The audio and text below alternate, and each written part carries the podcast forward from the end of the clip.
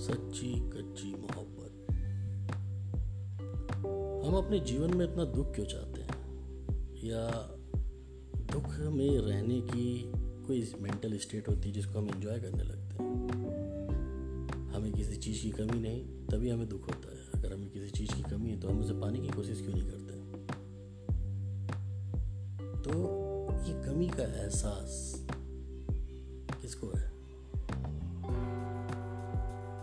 किसको नहीं है। हर कोई बस अपने जीवन की कमी को पूरा करना चाहता है।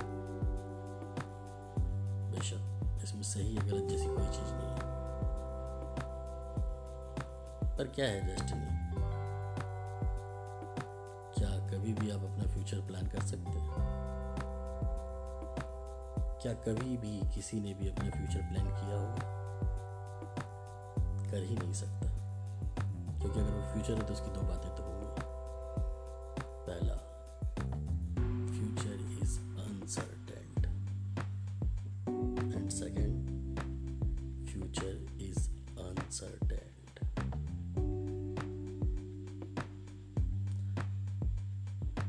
so plan करनी चाहिए कि अपनी ज़िंदगी। क्या सोचते हैं?